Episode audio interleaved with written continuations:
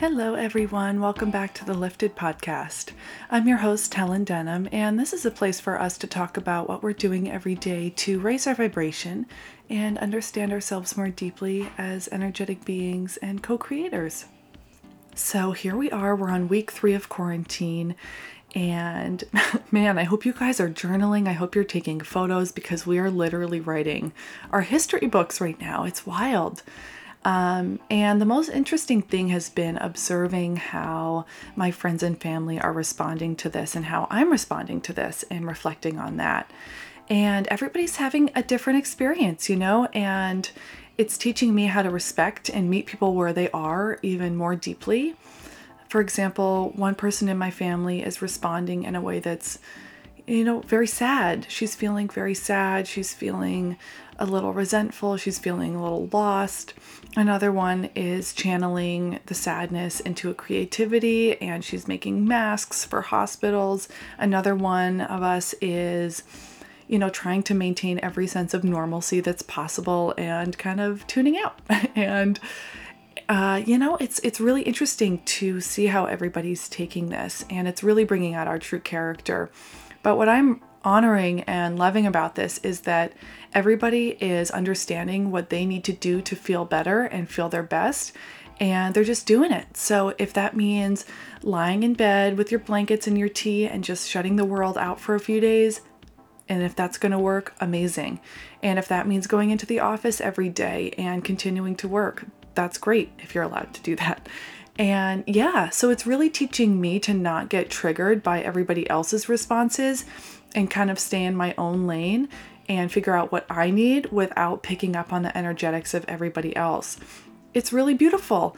It also reminds me of this thing I posted on Instagram today that was quite triggering for a lot of people. The original post was, for sure.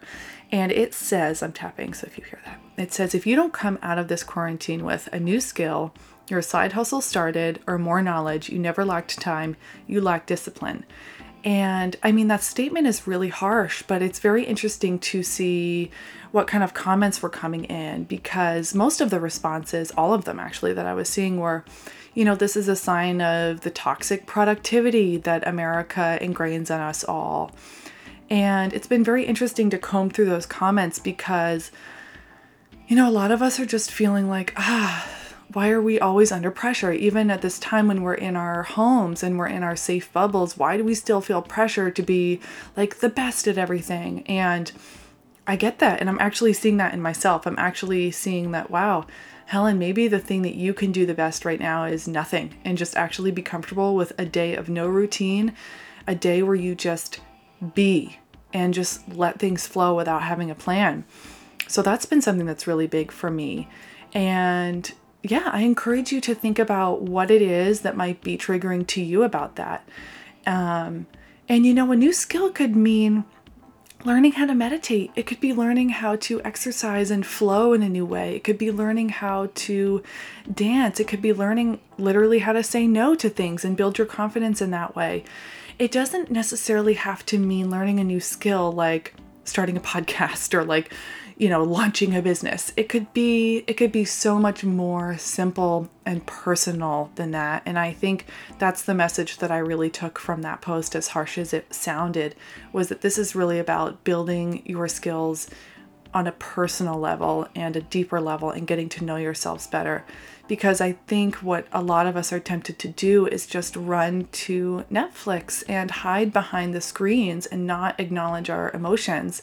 At least that's what I'm finding when I don't want to look at my emotions. I just kind of hide behind Instagram and TikTok and Netflix, and I don't think about it.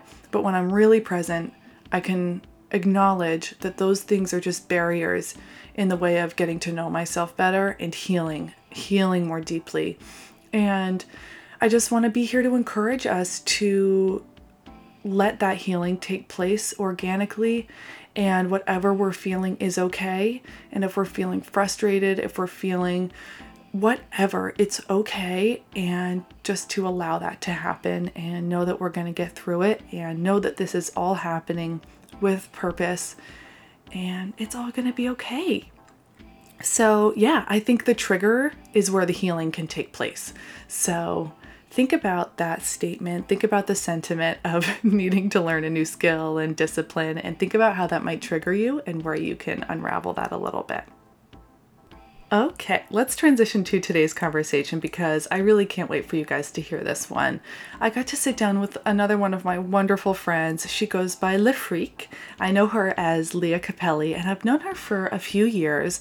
I've really kind of looked at her as a sister in the music world, and she's really made a name for herself in the past couple years. She released an EP recently called Weird Awakenings that was featured in Nylon, Billboard, Playboy Magazine. One of her tracks was used on the show Riverdale. A snippet of her song was used for the Voice promo. I mean, the girl is making waves, and I'm so proud of her, and I'm so honored that she was willing to sit down and talk with us.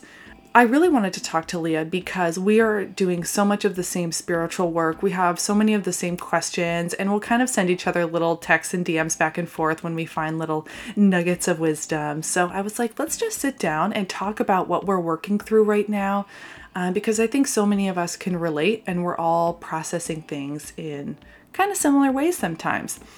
So enjoy this chat. Lea and I actually started talking. We couldn't even help ourselves before we hit the record button. So this will pick up kind of mid-conversation and go from there. Usually I would ask you how you start your day, but we were already talking about like how we're experiencing the virus, what we're picking up from other people, and kind of choosing what to believe because it's confusing and there's so many mixed messages coming at us. So I wanted to just jump in now. You were just telling me you're hearing a lot about a potential media blackout. It's freaking you out.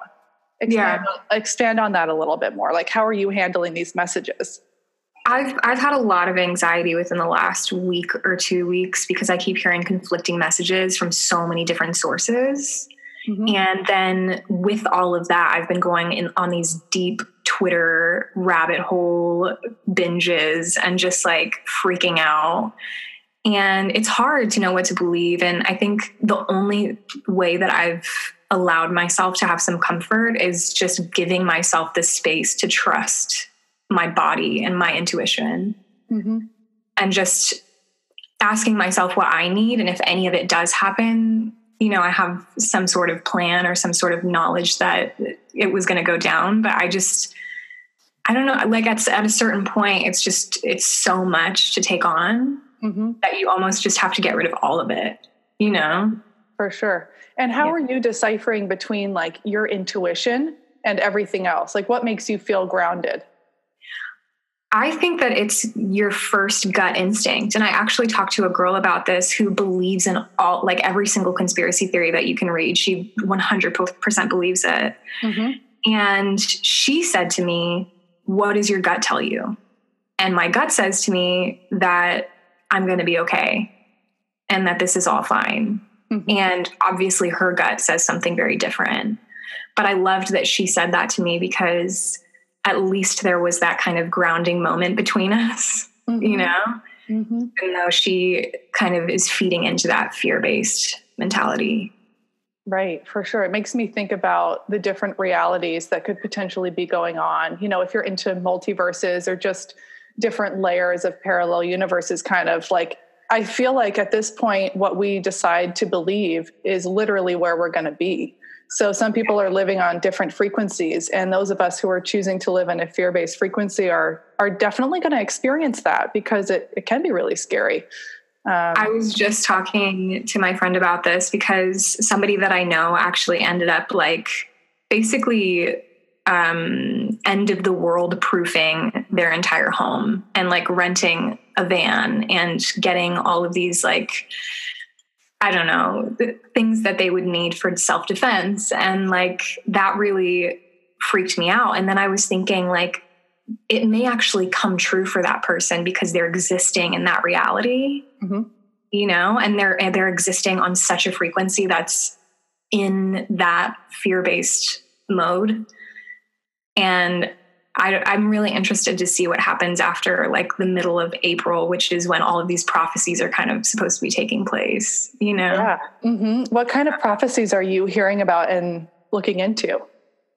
The main one that I've been hearing about is this media blackout which potentially could happen between April 1st, which is, I think, tomorrow, and April, like, 13th is what I'm hearing. But honestly, my intuition is telling me very strongly that it won't happen. So I'm just kind of like I'm prepared. I have food. I have everything that I need, but I'm just chilling, you know? Right? What else can we do? Just keep chilling. Yeah. And what would we do? Like, what would we do if media did go blackout? What do you think would happen? I think that's where a lot of the fear lies, is like, we talked a lot at my work about like another Rodney King situation on a mass scale, like where people are looting and fighting and just like, it's mass chaos, you know? Mm-hmm. And that really, even just talking about it, instills a lot of fear in people, which is why I started sending all these conspiracy videos to my mom and my aunt. And like, I actually had to stop doing that because I realized that my fear was spreading to them and they were spreading their fear. Mm-hmm. So I had to take a step back and like, just stop thinking about it.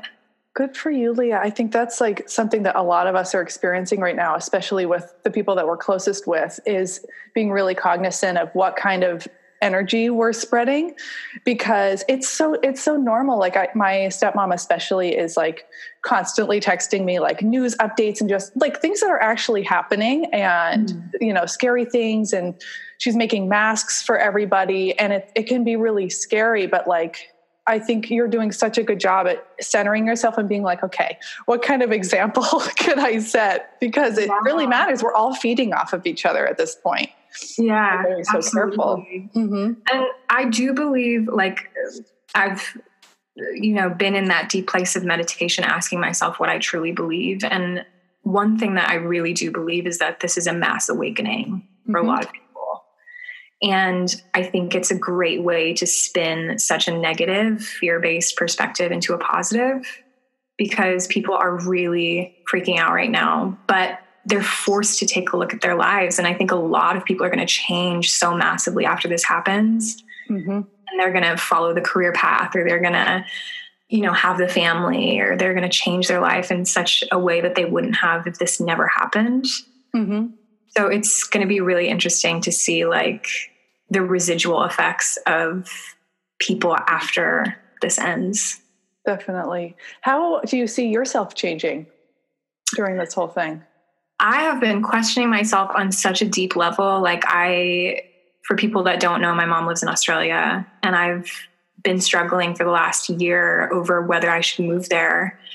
And this has really deepened that question and just made me really think about where I truly want to be, because I think in some ways as an artist, we move to the places that we think we can have the most success. Like you and I lived in New York for a while. I now live in LA, and I have to question if that's like a fear-based decision or, you know, if I truly want to live here. So that's been a big question on my mind lately. Just where would I be the most happy, disregarding my desire for a career, you know?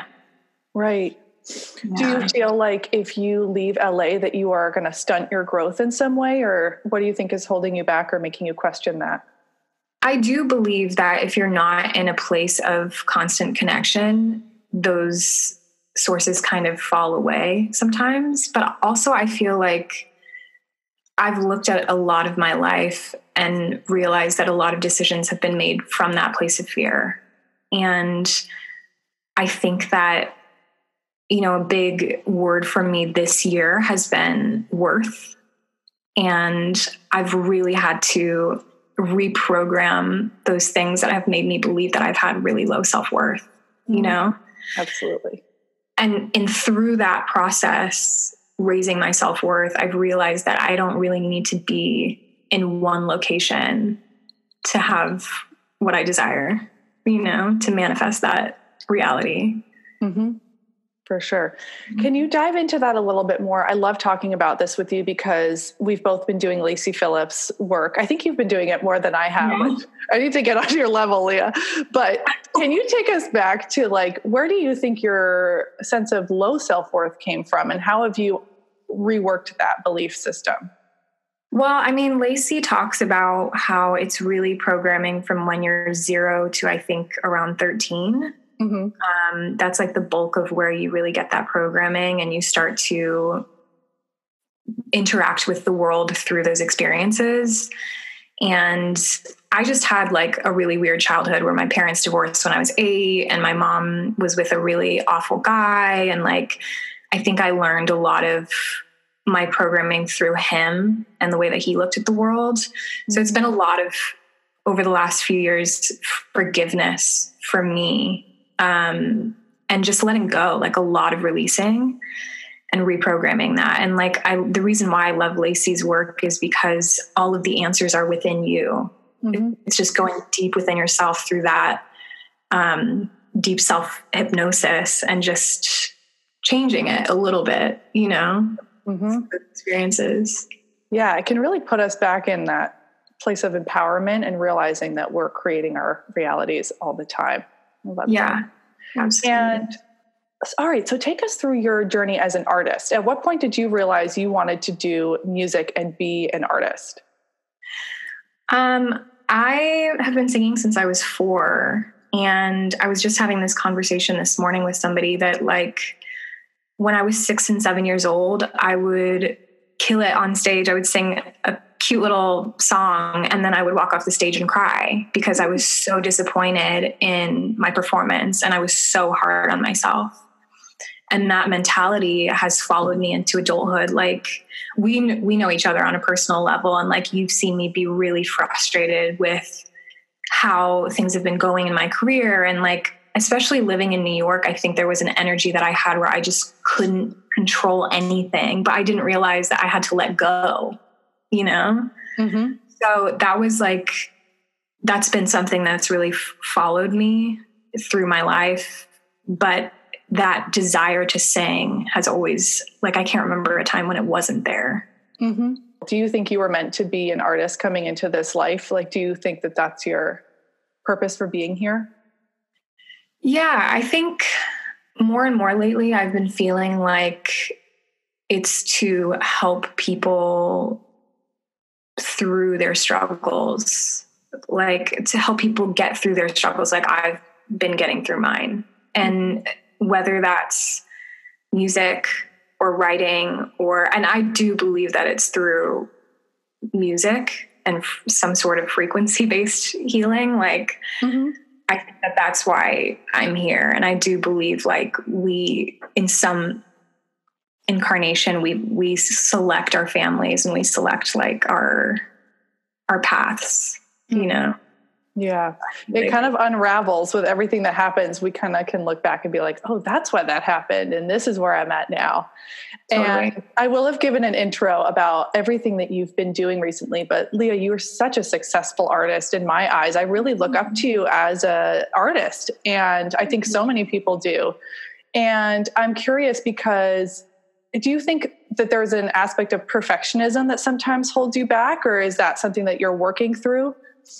Like, absolutely. Take us through that thought. Yeah. It's funny because, so you sent me some questions before this interview, which one of the questions was like, what's your morning routine? Mm-hmm. And I looked at my notes and I have a very orderly morning routine, which half the time doesn't even end up happening, but mm-hmm. I'm such a perfectionist that I have to make it happen one after the other in a very certain order. And I feel like that reflects my life to a T, you know? But also I was thinking I have a Virgo rising sign. So I'm like always order, always, you know, just trying to do things like in the most productive way. And that really doesn't ever create any harmony for me. You know? Yeah. So, okay. So I am curious about what is your ideal morning routine? If you got it like perfect on your ideal morning, what would it look like?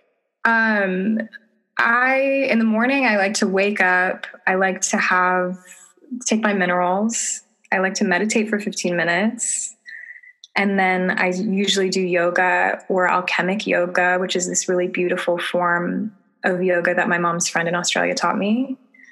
And then I pull a card from a deck And I try to do my morning pages, which is like 15 minutes of uninterrupted writing. Mm. And then I try to give myself like an allotted time on social media, because I can, if I don't control myself in the morning, I'll just be on social media all morning. Mm-hmm. You know? And then I try to do my work. And one thing, I know that you love Sahara Rose too. Mm-hmm. One thing that's helped me that she's talked about is planning your days with your dosha, which is like so brilliant to me, because I think some days we can feel fiery and ready to get work done. Some days we can feel earthy and just relax and have self-care, you know? So I've been trying to plan my days like that lately. I love that you say that, because there's some days like when you can just get up and you're ready to go and you're just like, boom, you have an amazingly productive day, quote unquote. Yeah. And there's some days when you just like, it doesn't come out. Like it doesn't really like want to come out, and like, that's okay. So I love what you said about trying to be so anal and perfect about your morning. Like sometimes it doesn't even really help you be creative anyways. It's just how you're going to flow. Totally. It's all about the flow. Yeah. So when do you feel you're most creative? Like what's your process look like if you're writing a song, for example? I generally feel really creative more towards the morning. And it's funny because I'm a musician, but my energy tends to dip around like 8 or 9 p.m. Unless I'm performing live. But like if I'm in the studio, it's hard for me to really pull from that deep space if it's later. So it's been like, sometimes it's a challenge when I'm working with producers or rappers or whatever, like late at night in the studio, and I'm like trying not to fall asleep, you know? Interesting. Yeah. Yeah. Cause you and I stay up until like 3 a.m. I can't get anything done until probably 4 p.m. That's so interesting. Really? Mm-hmm. I'm definitely like a night worker. But that's so interesting. And okay, kind of channeling into that, where do you think your breakthroughs have come in your creativity? I think a lot of it has been really just listening to that inner self. And I think meditation has helped a lot with that. And I was just talking to my friend about how I believe that our intuition is much deeper than we believe it to be. And we usually have the right answers if we ask ourselves, you know? Mm-hmm. And so tapping into that has been really helpful for me, just letting those thoughts and those feelings come and setting that time to write and give that flow space. I bet the journaling, your 15 minutes of uninterrupted writing must really help with your lyricism too. That's awesome. Yeah, absolutely. It's a great form of just, I don't know, being able to get whatever you feel on the page, even if you write, I don't know what to write for 14 minutes, you know? Yeah, totally. Yeah. And how have you seen your meditation practice evolve? Because I think for people who are new to meditation, they're like, this is meaningless. Like, why am I just sitting here? But what do you get from your practice? I've struggled with it too a lot. Like I started with guided meditation, and then after about 6 months, I was able to do it with no voice, which is hard. Like that transition is pretty difficult. Mm-hmm. And I don't know. Some days, like the last few days, I have had literally every single thought come into my mind. Like, what am I having for lunch? What song am I writing today? Blah, blah, blah, you know? Mm-hmm. And then you have that one day where it's like the clouds part and you feel so connected, you know? For sure. But I think that's why it's a meditation practice, because it's never perfect, you know? Right. It's like a lifelong thing. Yeah, mm-hmm. Absolutely. And how are you taking care of yourself now? Now that we've got all this extra time on our hands, our routines are all out the window. What are you doing daily, you know, in quarantine? I don't know. I've been struggling a little bit, and I've been having a lot of fun in some places. Like I've been learning how to CDJ in virtual reality, which has been really fun. On Oculus. And like that has been a way for me to kind of get away from just traditional songwriting and the pressure that I put on myself with that. Mm-hmm. But I don't know, like I try to just spice things up. It's weird because I'm not really working right now, just like half the world, you know? Right. Mm-hmm. But I think that maybe for me, because I have that Virgo side of me, the order and the routine has really helped. Just knowing that I have a reason to get up and like maybe plan my day a little bit and mm-hmm. have some self-care and talk to friends, you know, mm-hmm. that's helped a lot. Yeah. Take us through also one of your more challenging times recently, and how did you manage to push through that or get through that? Challenging times recently. I feel like I always have challenging times, and it's very like, it's very up and down for me because like I struggle with anxiety, like severe anxiety. And so I'll have like several good days where I feel amazing and I feel like I'm getting stuff done. And then I'll have a week where I just feel like, what the hell am I doing? You know?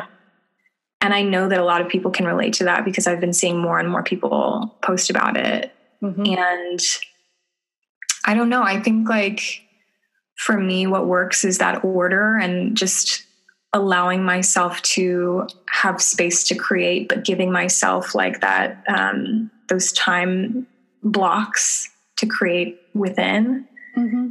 and just being kind to myself. You know, that's something that I think a lot of people take for granted because I traditionally have been really hard on myself, mm-hmm. you know, just being kind to that inner child. Right. And where do you think your anxiety comes from? I was just talking about this with G too, and we were saying, you know, all of us are experiencing this on some level or another. Where do you think your anxiety comes from? I don't know. Like, I don't, because I, like I said before, I remember having that anxiety at 6 years old, you know, and I wonder if it's ancestral trauma or, you know, something from a past life, or, you know, that's just because I, you know, up until 6, I had a great childhood and there was no reason for me to have that anxiety, but it just continued to grow into my adult years. Yep. So I don't know where it comes from, but I feel like I'm happy that I've started to use the tools to kind of help myself at least curb it. You know, for sure. And what does it feel like in your body when you get anxious? What's going through your head? What's happening?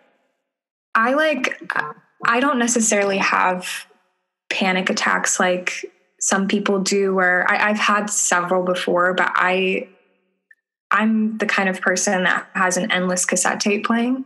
Mm-hmm. So it's like, I can't get out of this one thought, and it will continue repeating until it manifests itself, you know? Mm-hmm, mm-hmm. And it's almost like it's so bad that you're, like we were saying before, you're creating your own reality. So it's almost like my constant obsession is creating that for myself anyway, mm-hmm. you know?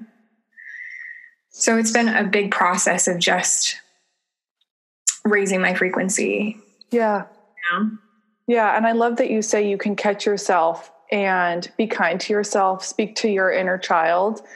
And I, you know, that term inner child gets thrown around the spiritual community a lot. And I think everyone has a different relationship with what that means. But for you, how do you look at that? What is your inner child like? My inner child, I think, is very curious and playful and loves to sing, you know, and I remember that person. And I think it's super important to honor that version of you, because we have no bias to us when we're that age. You know, we haven't learned all of these negative things about the world or about ourselves. It's like this very simple version of us. Mm. And so I love just going back to that place. I've done several like inner child meditations and just feeling connected to that version of me, you know? Mm-hmm. Yeah, absolutely. Yeah. And what else is like helping you through this time? Like, are there any other pieces of wisdom or tools that you've kept in your back pocket that you're applying right now?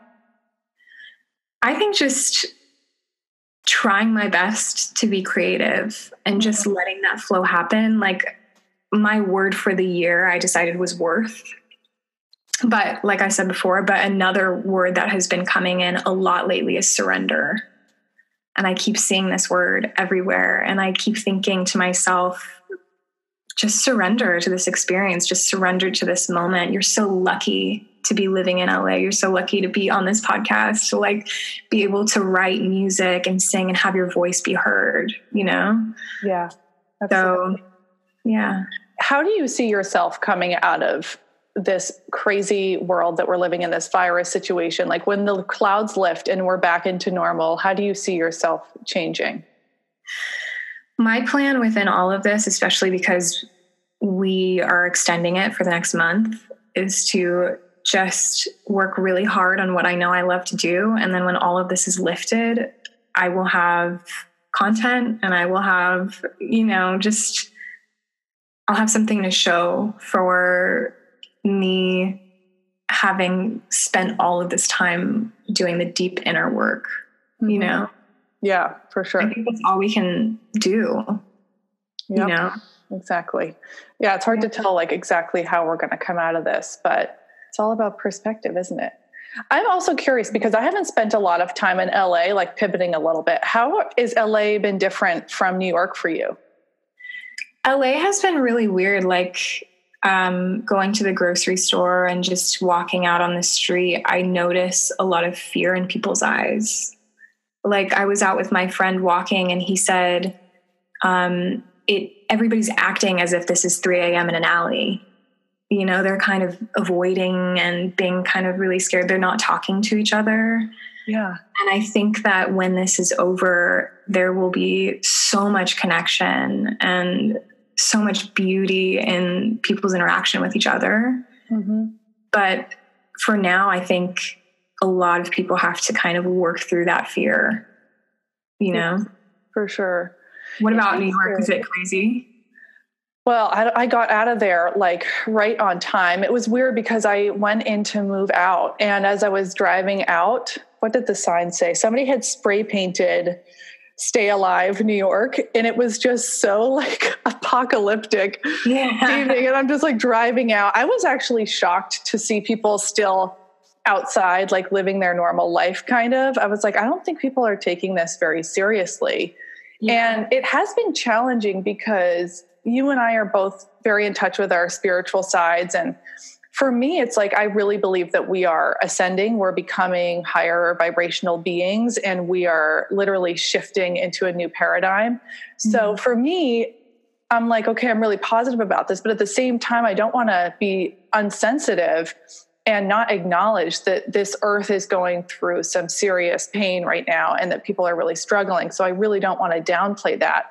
And it's like finding this weird balance between accepting what's going on and understanding that like trauma is happening while also being in this kind of bubble of like good energy. Absolutely. Yeah. That's so true. I think the reason why a lot of people don't resonate sometimes with the spiritual community is because it tends to be in that bubble a lot of the time. And they don't really acknowledge like the darker energy. But that's one of the reasons why, like, I think that our shadow selves can be embraced just as much as our, you know, lighter, more raised frequency versions of ourselves. Like, that darkness is just as important as the light, you know? And that's so true. I think, like, I've just been trying to not feed it to the friends and family around me who are living in like really deep fear right now. I've been trying not to feed into it, but also to honor how they feel because it's real, you know? Exactly.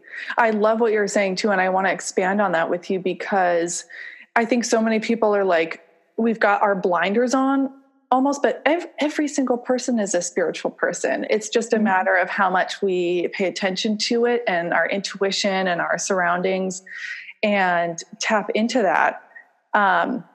I just literally just lost my train of thought. But yeah. It's like working with our shadow selves a lot and like facing what's really scary, because the only way to transmute that is to look at it like directly on and be like, this is what I'm scared of. Absolutely. And it's crazy, especially now. Like, it's weird for me being home. I feel like a little kid in this way again, because in New York, when I was like going to the bathroom at night and it was really dark, like I would still hear like the cars outside, there'd be lights on, and I'd be like, okay, fine. Now I'm home and it's silent and it's pitch black, and I get like literally scared just walking to the bathroom. I've never been like that since I was a kid. And I'm like, something's going to come out to eat me. Like, what's going on? Yeah. I've literally been working through a fear of the dark right now. Like, as a kid, being afraid of monsters coming out. But that's such like a pure fear, you know, it's like such an interesting thing to have that you wouldn't necessarily feel if you were still in New York, you know? And I think it's like launching us into this whole different, like, set of challenges to overcome. You know, I definitely have had that, like spending a lot of time alone and just like being okay with me, you know, because a lot of people don't face themselves in that way. Yeah. And I feel like similarly to you, like everybody's going through like a different set of very strange hurdles, you know, that they wouldn't have had before. Right. What's coming up for you when you talk about your shadow self? Like, what comes up for you that's really uncomfortable that you're working through? For me, it's a lot of like low self-worth, fear and anxiety around success. I really resonated with your post about living in New York and feeling like you have to be there because people look at you a certain way when you're there, you know? And when I left, I felt like I was almost in denial. I was like, I'm going to come back, you know, I'll be back. And I think I was doing that because I had that fear of what other people were going to say about me, you know? Yeah. You can't look, I mean, other people's opinions have nothing to do with your reality. So eventually I just had to say, no, I love my life now. I have amazing friends and family and I'm still me, you know? Exactly. Yeah. It's teaching us to kind of take these masks off and these identities and these labels and these boxes that we're putting ourselves in. And exactly like you're saying, just be with yourself, regardless of any of these outside influences. Yeah, absolutely. Yeah. And it's crazy because it's like, I was thinking I'm never going to be able to create again if I leave New York. Like, am I just going to stop doing all of this? And now I feel more creative than I even was, and just like lighter and happier. How crazy is that? It's crazy. I know. Yeah. It's just like, it's just these little things that hold us back, but yeah, all I think pictures. Right. And it seems like that's what a lot of anxiety is for many of us, is just, you know, relating to those labels a lot, or just feeling like we have to be somebody based on what society is used to. Yeah, absolutely. And I don't know about you, but like one thing that's been coming up a lot for me lately is age, and like people conditioning me since I was probably 14, 15, 16 about like, oh my God, well, if you haven't made it by this time in your life, then there's no use in continuing. And like, that has been a big fear of mine for years. Yes. And every year on my birthday since I was like probably 16, I've had like a panic attack, basically, or just this crazy fear. And this year I said to myself, I'm not going to do it. I'm just not going to allow that to enter my body. And I had a wonderful birthday and a great day the next day. And I said to myself, yeah, I'm 25 and I'm still creating, and I love, you know, singing for people. I love the exchange of energy with that. And there's no use in like putting these fake labels on, you have to be 20 to succeed, or, you know, just so truly, I'm literally right there with you. I literally wrote down in my journal from the same age, like, if you're not famous by 18, like you've lost your time slot, because by 18, you're going to need like 5 years in the spotlight to really make it. And then you're going to be phased out by 30. but that is literally not true. And I'm so glad that you're rewriting that. I'm so glad you had a different outlook on your birthday, because I mean, every year you put out even more amazing content and media, and I feel like you just grow anyways. And like, you wouldn't have been ready to do what you're doing now at 18. Like, no, I had a lot of meetings with labels when I was 18, and they kept saying to me, we love you, but like, you're a lot, like your energy is a lot. And you're actually like very sexy for like what the world is looking for right now. And then you have Billie Eilish come out, and she's like, you know, she wears these incredible outfits, but she's also speaking a lot about body image, and she has this beautiful sense of self, you know? Mm-hmm. So I feel almost like that was the wrong time. And I was able to really grow into my confidence and my sense of self in the last like several years and live in it, you know? Yeah. Good. I mean, so much of what you're talking about too is kind of a feminist issue, because I think it's really women that feel like we have a timeline and like by 30 or 35, we're like done. But that has been so much of our work, is to rewire that way of thinking. Because I don't know if men feel that as much. I don't want to be sexist at all in that way, but I just noticed that women feel that a lot more. Like we have a timeline, and like we're in our 20s, and I feel the same way. And I feel like I'm getting a little bit like harsher and more serious, and I've had to catch that and pull it back and be like, where's your fun and like your playfulness and your joy? And you don't need to get so serious about everything, Helen. But it's so true. I struggle with that a lot, and I just think it's about like these invisible parameters that we set on ourselves. You know, who said you had to be 18? Some industry dude like 20 years ago said that, and then programmed all these young women to believe that like the industry standard of beauty is between 16 and 25, you know? And it's so not true. Like I've met so many gorgeous women in their 50s, 60s, 70s. Like they're so confident, and I want to be that, you know, when I'm older. Exactly. This is also why I love Lacey's work, is she talks a lot about expanders and people that, you know, we can look up to and look at as examples of who we're eventually going to become. And it's been really freeing to look at these women that are just living in their power and their truths, older than we are, at the same age as we are, but just not worrying about that at all, and just accepting it. Yeah. Yeah. Because we could die tomorrow. It's like, what kind of timeline is that? We worry so deeply, and then we don't even give any regard to like circumstance in our lives where we could literally just not exist in this plane. Mm-hmm. Oh my gosh, Lea, I also want to talk to you about the Australian fires, because you were there when that was happening. Yeah. And we have just been through so much, but you've been right in the thick of it. Like just like kind of extreme after extreme. What was that like for you when the fires were happening? It was definitely scary, because my mom is so far away from me. I mean, I have to fly 16 hours just to get to her. And I didn't realize the severity of it until I was there. And the first day I was there, when I landed, I couldn't breathe. Like as soon as I walked out of the plane, I realized that the oxygen was much more dense than LA. And I think the next day it was raining ash, which was crazy.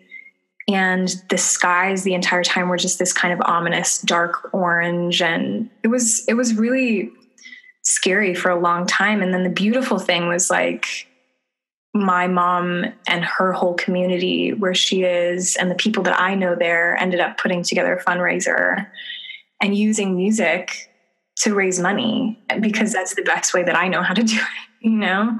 Yeah. So that was my first fundraiser, and I felt like it felt good to just be able to give to that community. Yeah. You know? I remember seeing your Instagrams of what the sky looked like, and I was just like, holy shit. She's right there. She's right in it. Yeah. It's just weird. Everything is kind of instilling this sense of mortality in us, but on the flip side, like, this idea that we are just souls having a physical experience, and how can we comprehend that our bodies and our minds are going through this, but like, we're going to be okay. It's weird. Yes. It's very much challenges that way of thinking. Yeah. And I think like something that I really resonate with that Sahara posted recently is like, it's our job as people who are maybe on a higher frequency right now to raise other people up and like help them get to the place where they maybe have less fear or they deal with their fear in a different way.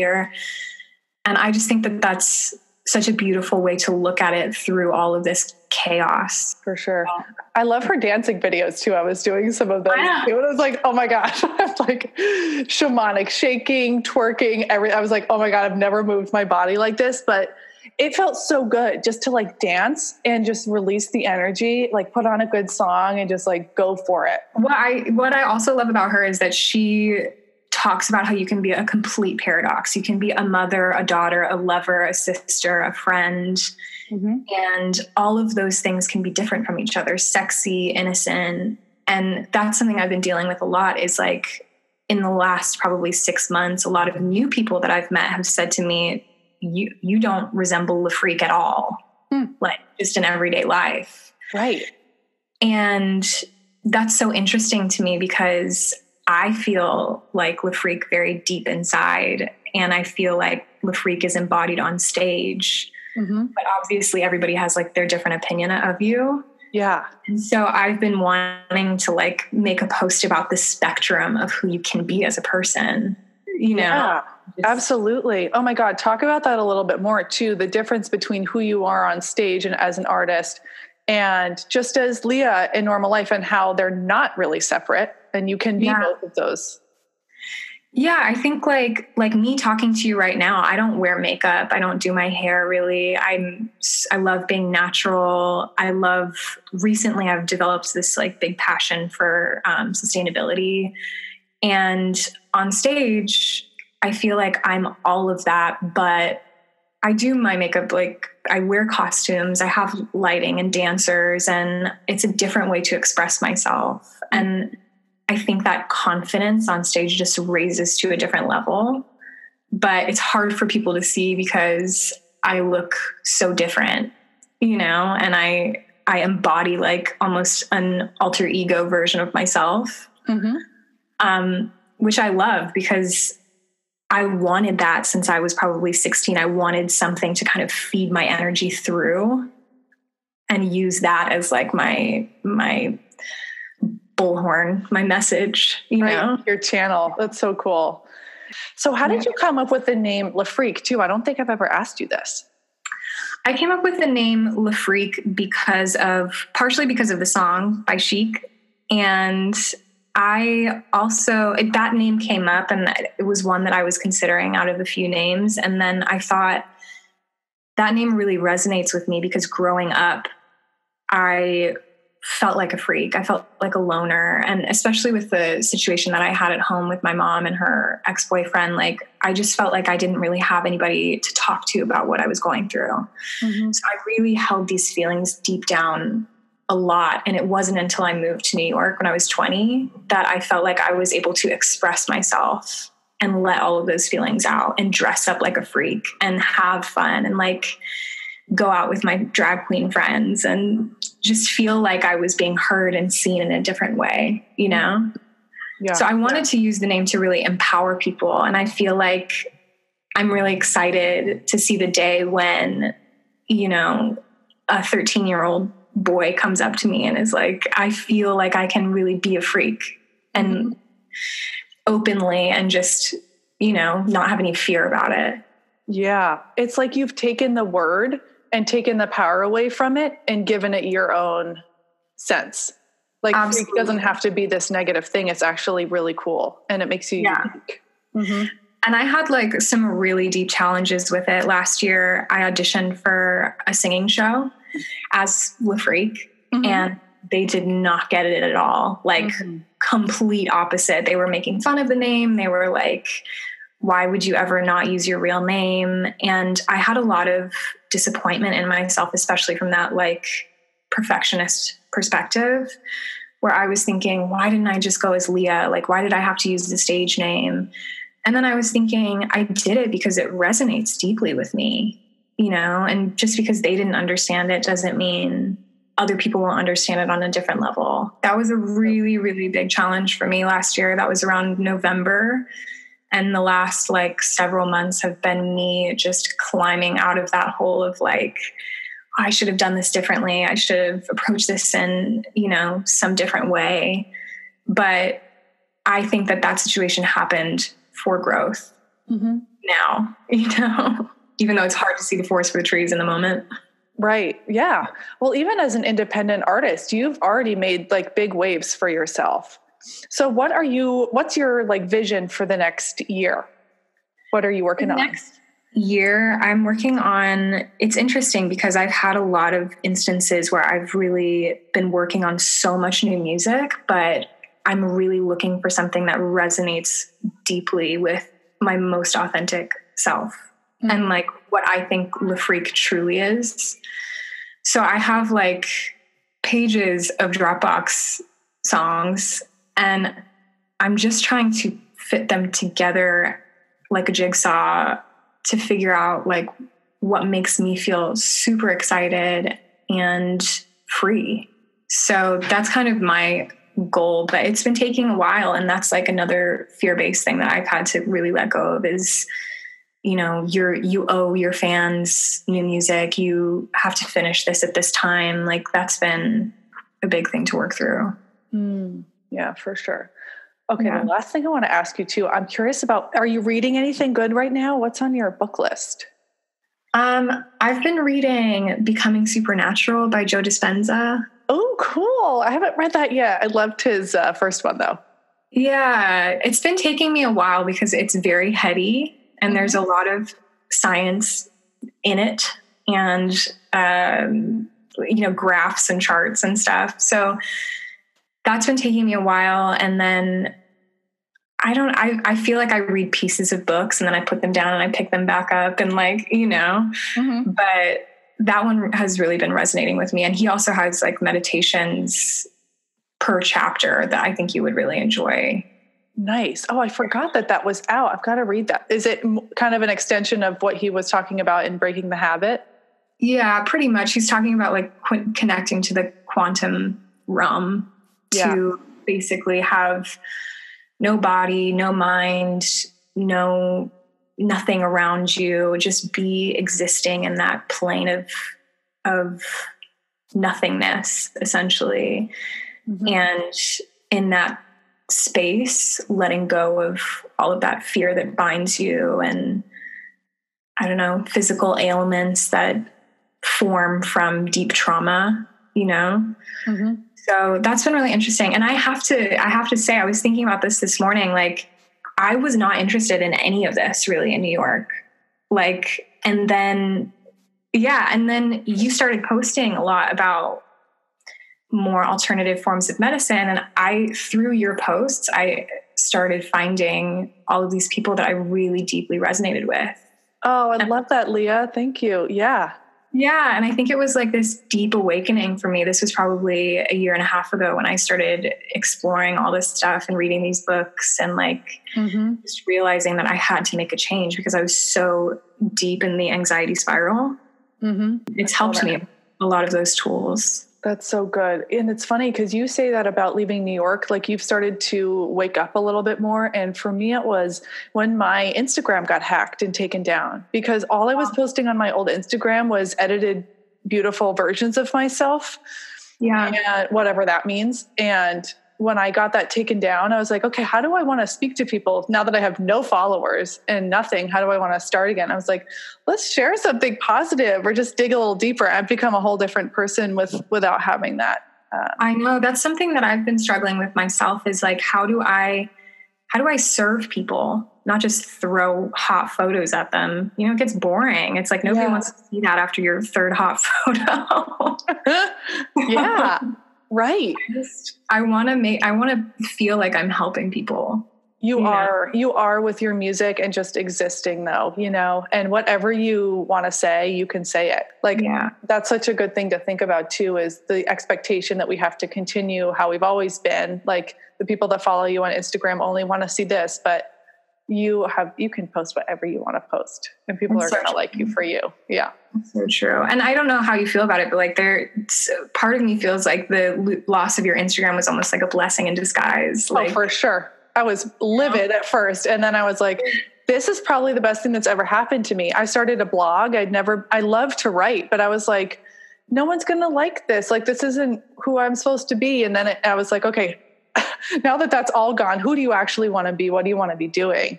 It really was a blessing. Cause I just went full into writing all of a sudden. And interestingly, really that really resonates with what the world is going through right now with this virus is like, Now that all of this is gone, all of these material possessions or like jobs or certain toxic relationships, who am I? Yeah, exactly. Yeah. Well, I love your perspective on everything. I just love talking to you about this stuff. I could go for hours, you know. But thank you so much, Lea. I'm so glad you were down to talk.